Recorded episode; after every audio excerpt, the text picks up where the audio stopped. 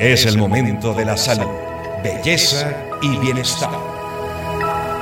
Canadá se prepara para ampliar su ley sobre la eutanasia para incluir a las personas con enfermedades mentales, mientras algunos médicos se cuestionan si la legislación sobre la muerte asistida ha ido demasiado lejos. Romina Cox nos cuenta.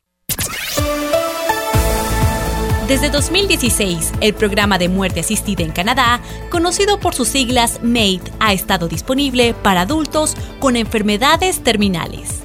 En 2021, se modificó la ley para incluir a las personas con afecciones físicas graves y crónicas, incluso si esa condición no representaba una amenaza para la vida.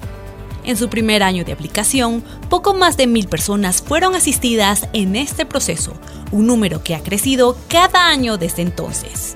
En 2021, la cifra más reciente registran 10.000 casos, lo que representa el 3,3% de todas las muertes en Canadá. Y este año se espera una nueva reforma para incluir a las personas que sufren enfermedades mentales. Esta aplicación ha provocado controversia y ha generado preocupación debido a que podría permitir que individuos en estado de vulnerabilidad puedan asistir fácilmente al suicidio asistido.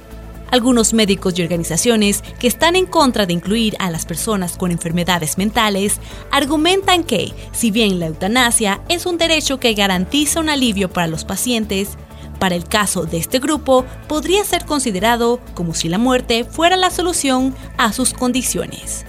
Recientes informes sugieren que, para algunos canadienses, la muerte es una alternativa a una red de seguridad social rota. Romina Cox, El Mundo en 7 Días.